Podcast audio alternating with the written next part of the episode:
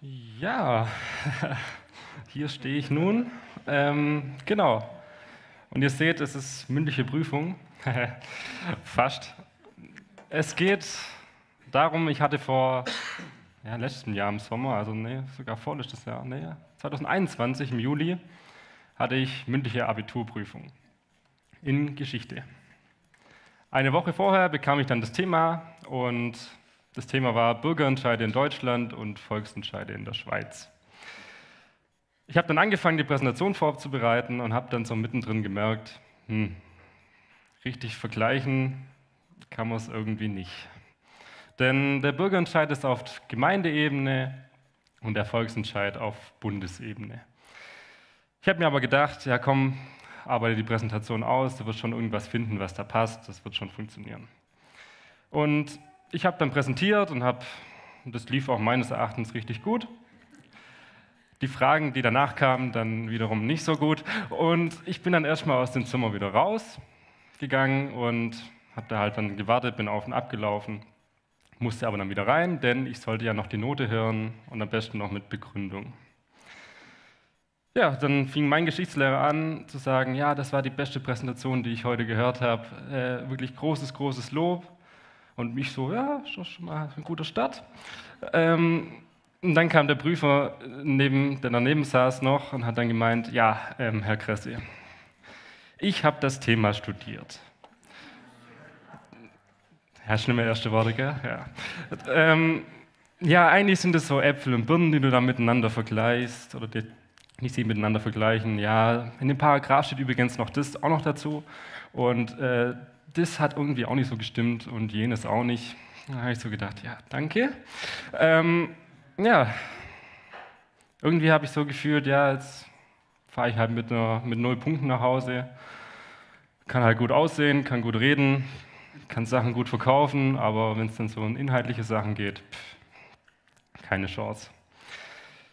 Kennst du solche Geschichten, solche Situationen auch? Was macht das so mit einem? Also mich hat es tierisch wütend gemacht und mir das Gefühl gegeben, egal wie viel Zeit ich da investiere, ich werde nie so an den Wissensstand rankommen wie der Prüfer. Und ja, ich bin dann halt mit dem komischen Gefühl nach Hause gefahren und hat so innerlich so ja, Geschichte, boah, nee, studieren möchte ich es jetzt nicht. Und so Bürgerentscheide oder Volksentscheide, nee, da muss nicht, da muss nicht herkommen. Und in die Schweiz fahren jetzt, ah nee, das muss jetzt auch nicht sein. Und ich bin halt mit dem Gefühl heimgefahren und das nicht, weil die Note dann so besonders schlecht war, das war jetzt nicht so mein Problem, sondern weil die Art und Weise, wie der Prüfer mir das unter die Nase reiben wollte, wie klug er doch ist und wie wenig ich doch eigentlich weiß, mich dermaßen aufgeregt hat, weil er mir eben nicht auf diese Augenhöhe begegnet ist, sondern von oben herab gesprochen hat. Und als mir da die Prüfung wieder in den Kopf kam, habe ich so überlegt, ja, wann habe ich eigentlich diesen berühmten Zeigefinger äh, äh, erhoben und habe rumkommandiert, wie alles zu tun und zu lassen ist, damit endlich mal wieder was richtig funktioniert oder damit es so funktioniert, wie ich es will. Mir fiel dann auf, ja, das habe ich schon relativ häufig gemacht. Ich begebe mich auch zu selten auf die Augenhöhe. Nochmal die Frage, was macht es mit einem, wenn jemand von oben herum kommandiert und zeigt, wie großartig er ist? Jemand, der sich die Augenhöhe auf die Fahne geschrieben hat, war Paulus. In seinem ersten Korintherbrief steht der heutige Predigtext, genauer, im 1. Korinther 9, die Verse 19 bis 23. Ich lese kurz vor. Denn obwohl ich von allen unabhängig bin, habe ich mich selbst für alle zum Diener gemacht. So will ich immer mehr Menschen für Christus gewinnen. Für die Juden lebe ich wie ein Jude, so will ich die Juden gewinnen. Für die, die das Gesetz befolgen, lebe ich wie jemand, der das Gesetz befolgt. Auch wenn ich, dem, auch wenn ich selbst dem Gesetz nicht unterworfen bin. So will ich die gewinnen, die das Gesetz befolgen. Für die, die das Gesetz nicht kennen, lebe ich wie jemand, der das Gesetz nicht kennt. Auch wenn ich selbst nicht ohne Gottes Gesetz lebe. Vielmehr lebe ich nach dem Gesetz von Christus. So will ich die gewinnen, die das Gesetz nicht kennen. Für die Schwachen bin ich selbst schwach geworden, damit ich die Schwachen gewinne. Für alle bin ich alles geworden, um auf jeden Fall einige zu retten. Aber all das tue ich für die gute Nachricht, denn ich will selbst Anteil an dem bekommen, worum es in ihr geht. Zusammengefasst geht es also darum, verschiedene Gruppen für Jesus zu gewinnen. Ist das nicht die Kernaufgabe von jedem Christen? Dann schaut man sich den Text nochmal genauer an, fällt einem der Halbsatz in Vers 22 auf. Ich bin, nee, für alle bin ich alles geworden. Ich habe dann nochmal eine andere Übersetzung gesucht und in der neuen, äh, neuen Genfer Übersetzung steht, in jedem einzelnen Fall nehme ich nur jede erdenkliche Rücksicht auf die. Was mir da aufgefallen ist, ist das Wort Rücksicht. Rücksicht heißt, sich in jemand anderen hineinzuversetzen, nicht den eigenen Vorteil zu suchen, sondern aus der Sicht des anderen zu handeln. Nicht jemand etwas überzustülpen, sondern den anderen ernst zu nehmen, die Sicht des anderen verstehen. Es geht darum, zuzuhören, zu unterstützen und da zu sein. Schauen, dass jeder mitkommt. Wie ein guter Lehrer, der sieht, was sein Schüler kann, nicht das, was er nicht kann. Und das heißt halt auch bis zum Ende zuzuhören und nicht nach der Hälfte schon die perfekte Lösung zu haben, an der sich die Person unbedingt halten muss. Denn jeder hat andere Kenntnisstände. Also im Bibeltext nimmt Paulus Rücksicht auf die anderen, indem er sich auf die Augenhöhe mit den Gruppen begibt. Er Rücksicht auf die Situation der verschiedenen Gruppen nimmt und, sein, und auf seinen eigenen Standpunkt verzichtet und sich auf sie einlässt und sich gemeinsam mit ihnen auf den Glaubensweg macht.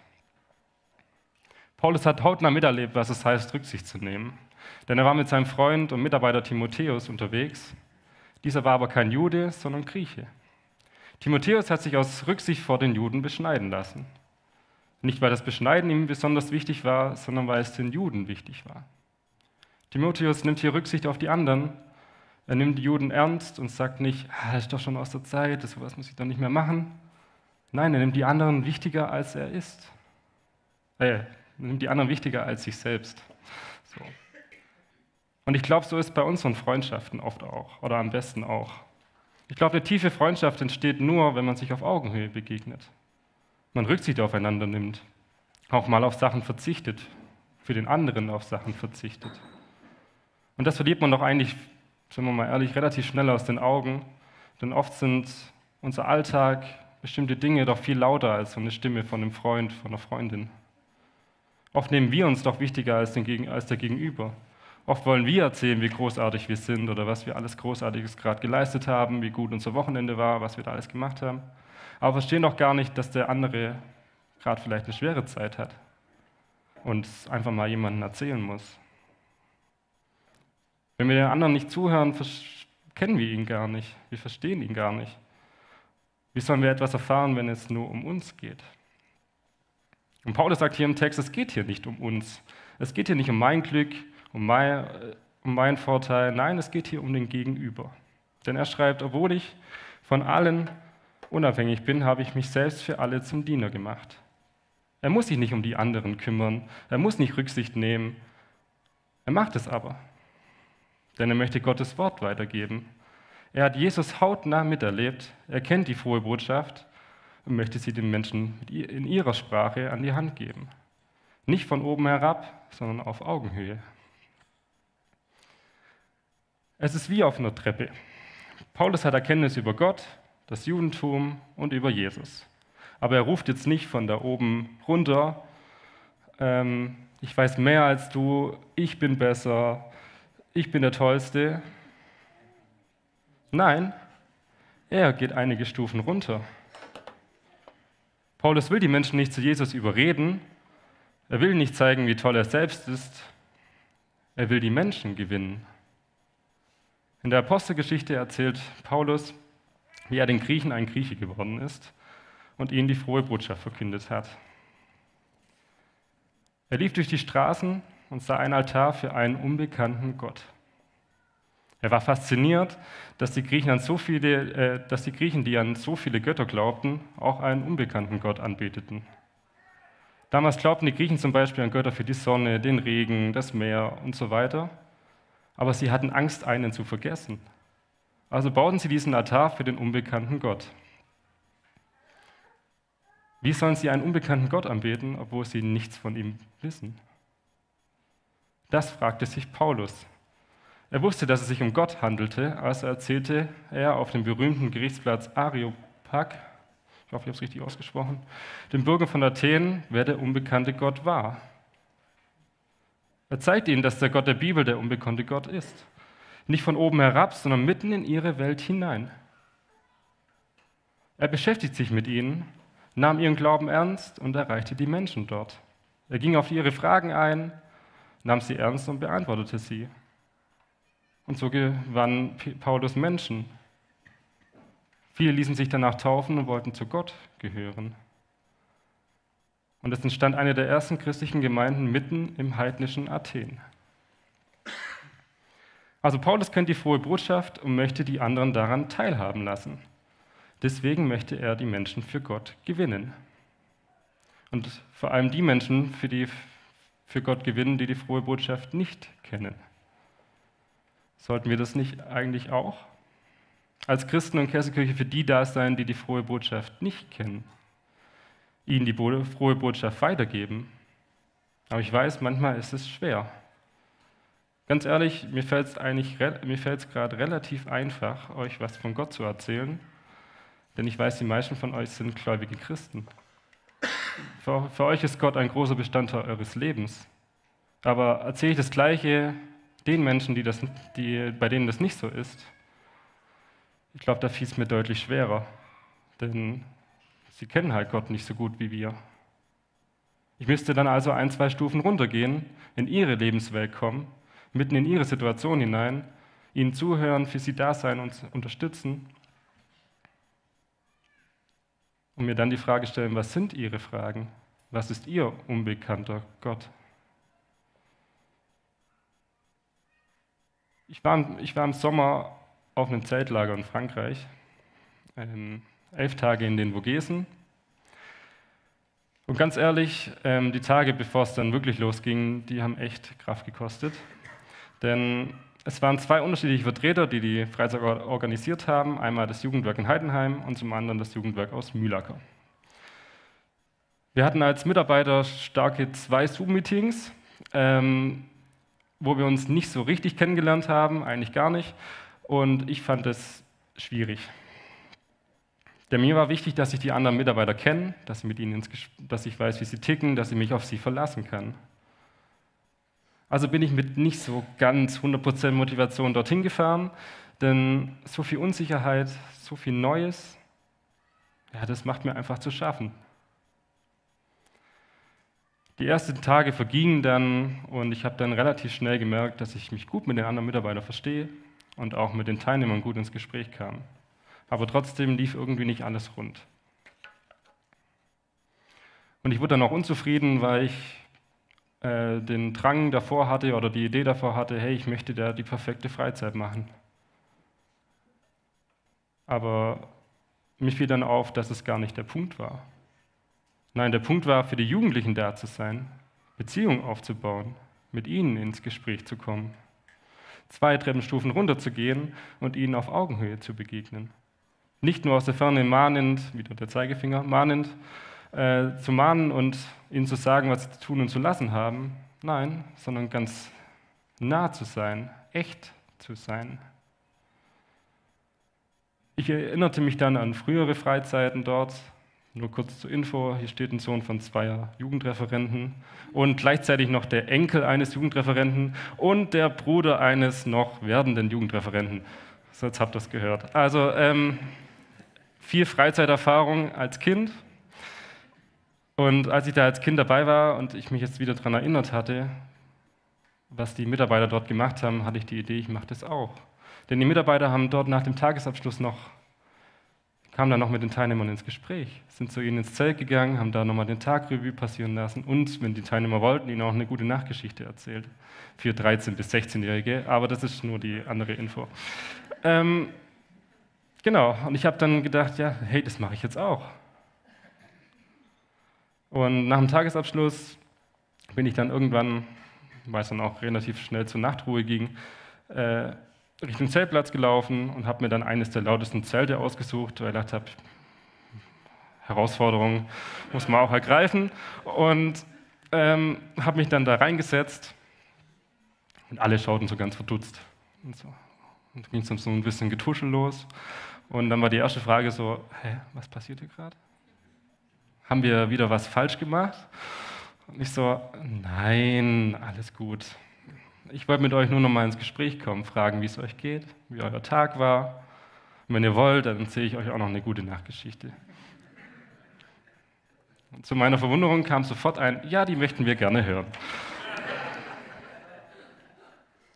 Also musste mir dann irgendwie noch eine Geschichte aus dem Ärmel zaubern. Sie fanden es irgendwie super und wollten jeden Abend jetzt eine hören. Und natürlich sollten die wieder auf, wie bei jeder guten Serie aufeinander aufbauen. Hat es nicht leichter gemacht, aber so ist halt. Witzig war nur, am letzten Tag wollten dann fast 15 Jugendliche eine Geschichte von den Bären hören. Aber Jugendliche eben.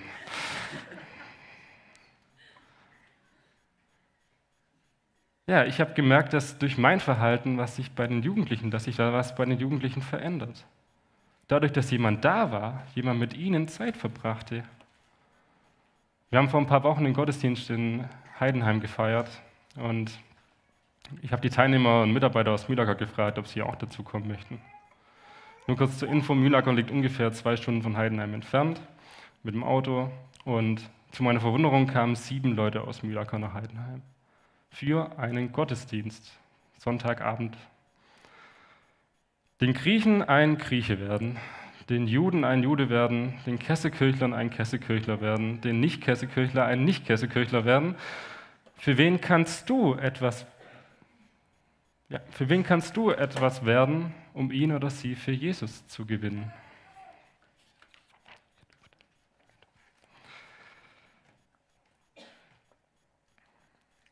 Und Gott ist da dabei. Du kannst ihm vertrauen. Er wird dich unterstützen. Er gibt dir Überwindung. Er gibt dir Mut, Menschen mit Rücksicht für Gott zu gewinnen. Wie gesagt, Gott ist dabei. Er geht für uns ein, zwei Stufen runter.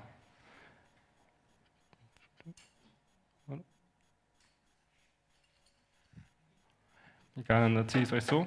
Im Philipper 2, Vers 7 steht, er, also Jesus, verzichtete auf alle seine Vorrechte und stellte sich auf dieselbe Stufe wie ein Diener. Er wurde einer von uns, ein Mensch wie andere, wie ein Mensch wie andere Menschen. Amen.